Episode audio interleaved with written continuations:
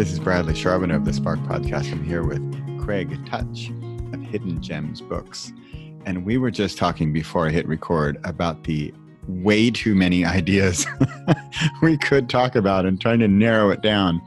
And we have so much in common and so much to talk about. But I think we've got some great ideas where we really overlap, especially in the Spark world, especially about parents, about kids, about writing books, about reading, about reviews. So, Craig, welcome to the show, and I'm glad you're here, and I'm looking forward to talking more. Great, thanks, Brad. Yeah, I'm I'm happy to be here, and you know, I'd say, what else do I have to do these days? But but either way, I'd still be very happy to be here. Well, you know, that's originally how we connected because you had written an email to, I think, probably to your authors, right? Right. And saying, "Hey, you know, uh, Corona's happening. Um, how can we get, you know, is this need or not an opportune time for more readers in the world? People are probably reading more. And so, it, it, by the way, as a little background, Hidden Gems, can you explain what the services you provide? Because that explains a lot, like why we connected. Yeah, sure. It's uh, you know basically we have we have a number of author services, but the main thing that we're known about is the uh, is the ARC review service. So basically, authors would send us their books, and um, we have uh, people readers that have signed up. Um, it's completely free for them, and we send out the details of the books. And if the readers are interested in that, then they sign up to read it and leave a review on Amazon.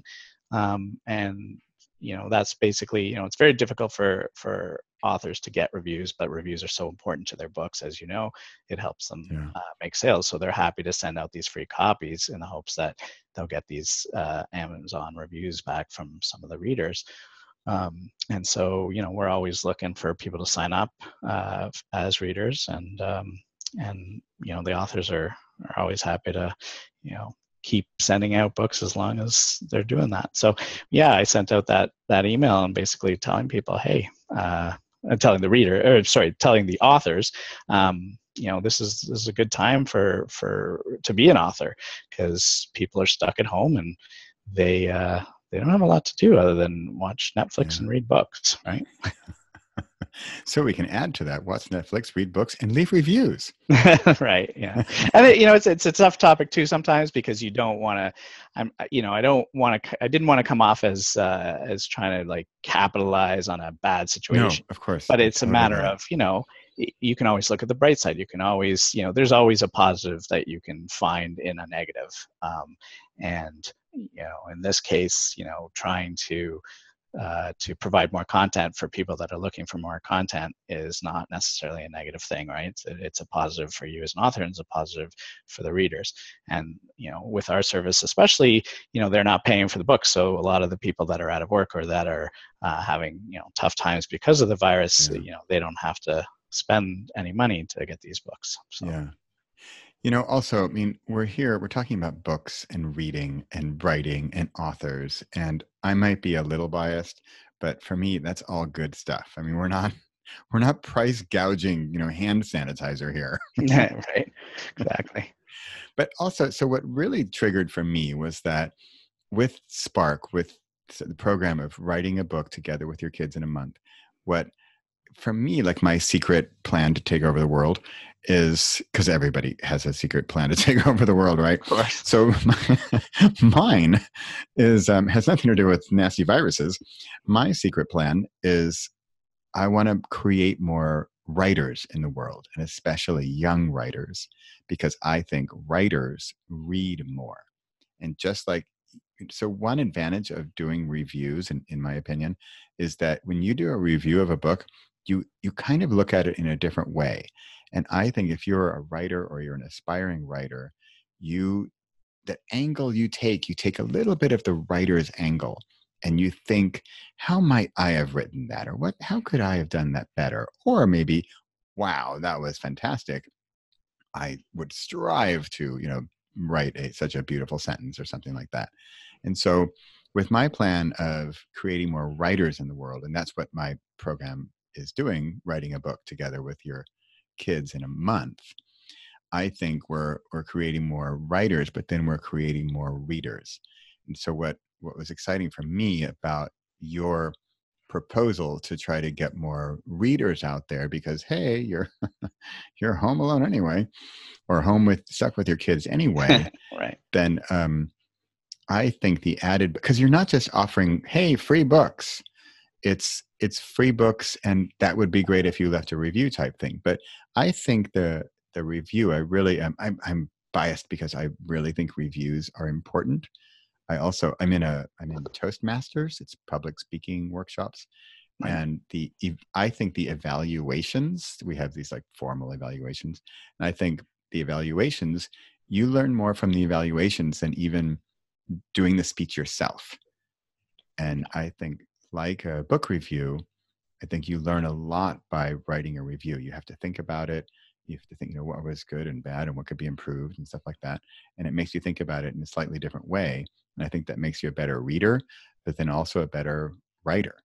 Yeah. And I mean, the really, the really smart and successful authors are also learning from those reviews. You know, it's one thing to be like, well, you know, obviously not all reviews are going to be positive right? right? and and as much as authors hate to read negative things if they are open to it, they can often learn uh, how to improve from the yeah. from that feedback right it's one thing you know you're always going to get those trolls that that say something that is ridiculous or that you know for right. whatever reason they didn't like your book and that that's just a personal because of their personal background but you know it, when in the sense where you get five or six reviews that are all kind of saying the same thing. Your characters are flat, or your this, you know, your right. plot doesn't go anywhere.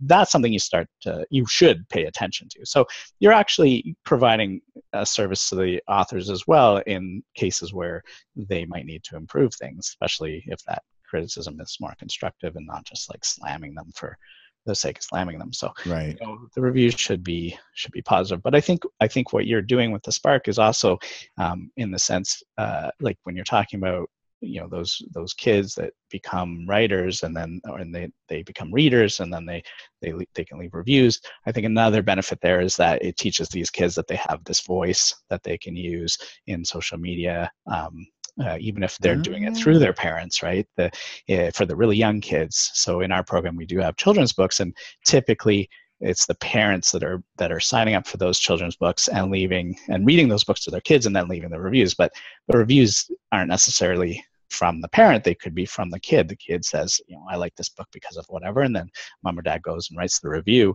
um, from the kid and then the kid learns that you know he has a voice and he can tell the world what he thought about that and that has an effect on that book.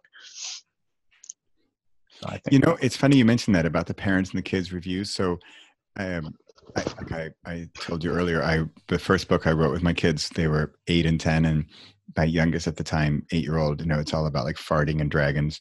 and I got a review and it's from this mom, and this mom writes says, "Hey, I, I, I, the mom writes, hey, I love to like, you know, self-deprecating parent language. That was really funny, um, but I have to write this here from my son, and he ha- he told me I have to write this. But his favorite chapter was chapter eight, where Lou, the character, wrote about the farting and aliens. He thought that was the best chapter in the whole book." Yeah, I'm sure. I think my kids would like, feel the same way. yeah.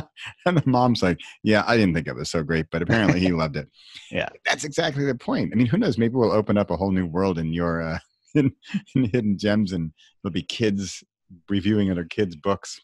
yeah, I, you know, the problem is they don't usually have their own Amazon account, but they definitely should be leaving their opinions. Like it should be the opinions of their kid because exactly, it's not whether the parents liked it because there's a lot of stuff my mm. kids watch and and read that I'm just like, really, that's right. what you're interested in. Really, but you, you know, that's, that's funny. what you're interested in.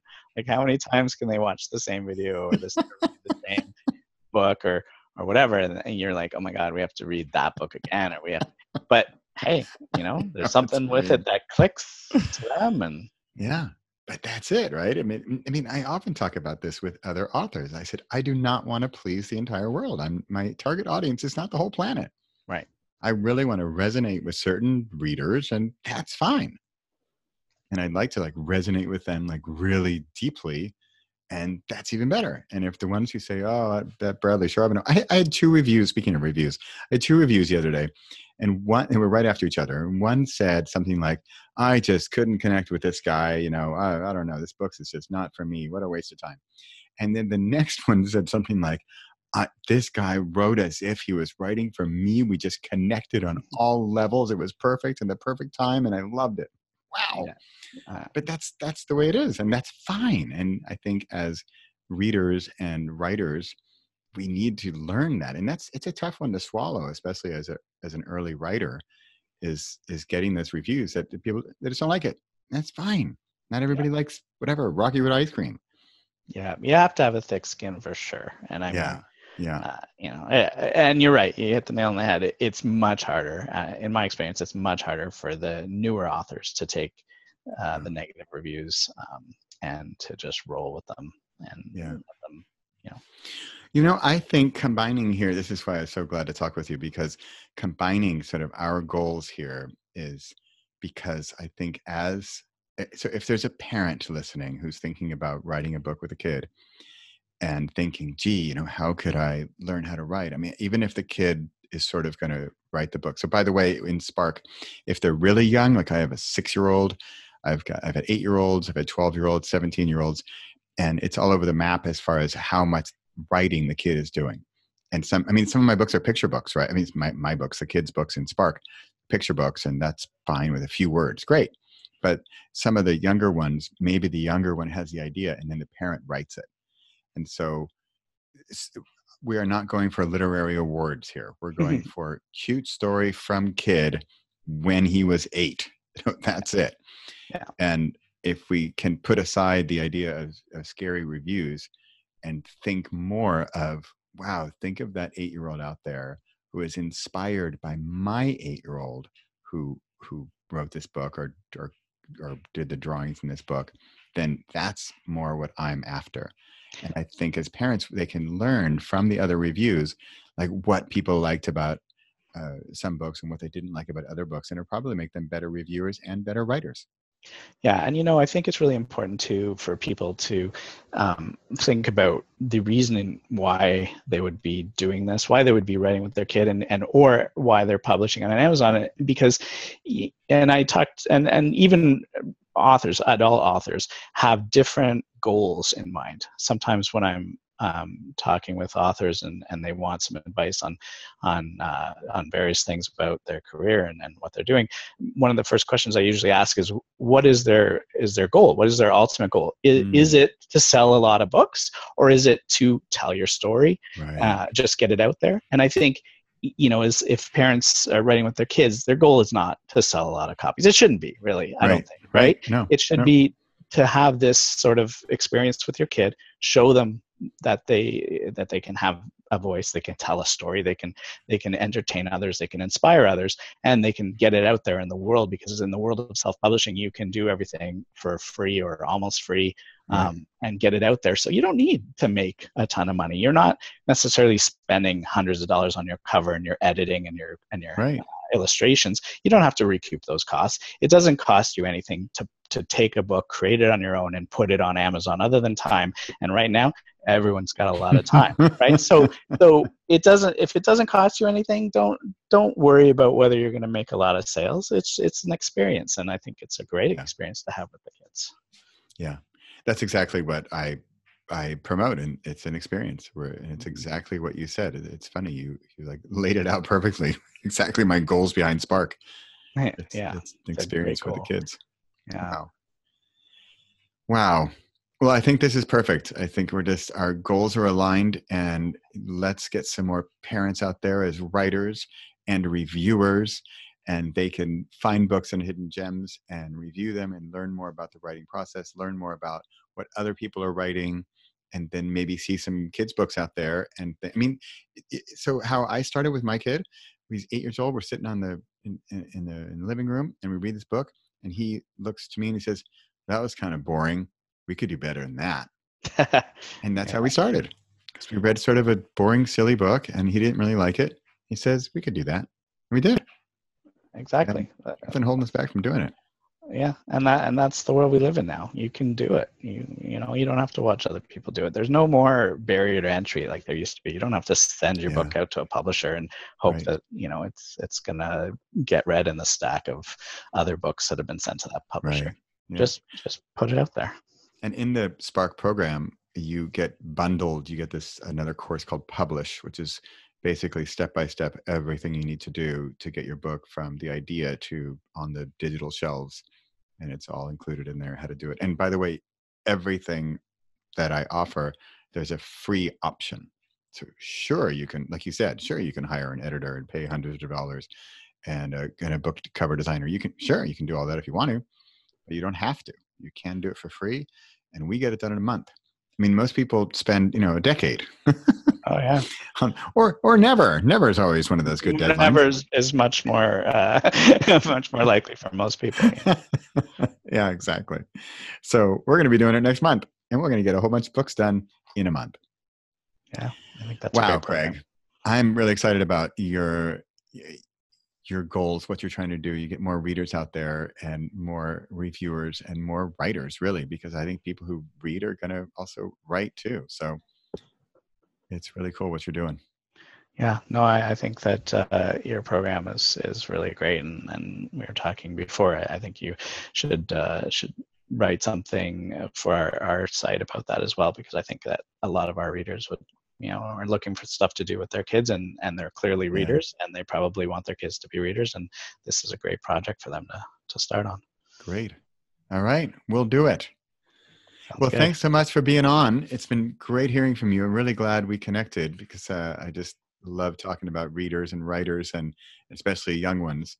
So thanks very much for being on and we will i'll put all links uh, how to do stuff how to sign up for hidden gems how to become a reviewer how to get free books to review from hidden gems and some more explanation about how, how that all works i'll get that all into, into the show notes and um, thanks so much craig Okay, well, thank you, Bradley. This was uh, great. I'm really glad that uh, you reached out and asked me to, to talk to you today. My pleasure. All right, stay safe. Stay uh, stay indoors, I guess. yeah. Not going to be a problem. No, no. great. Thank you. All right. Thanks a lot.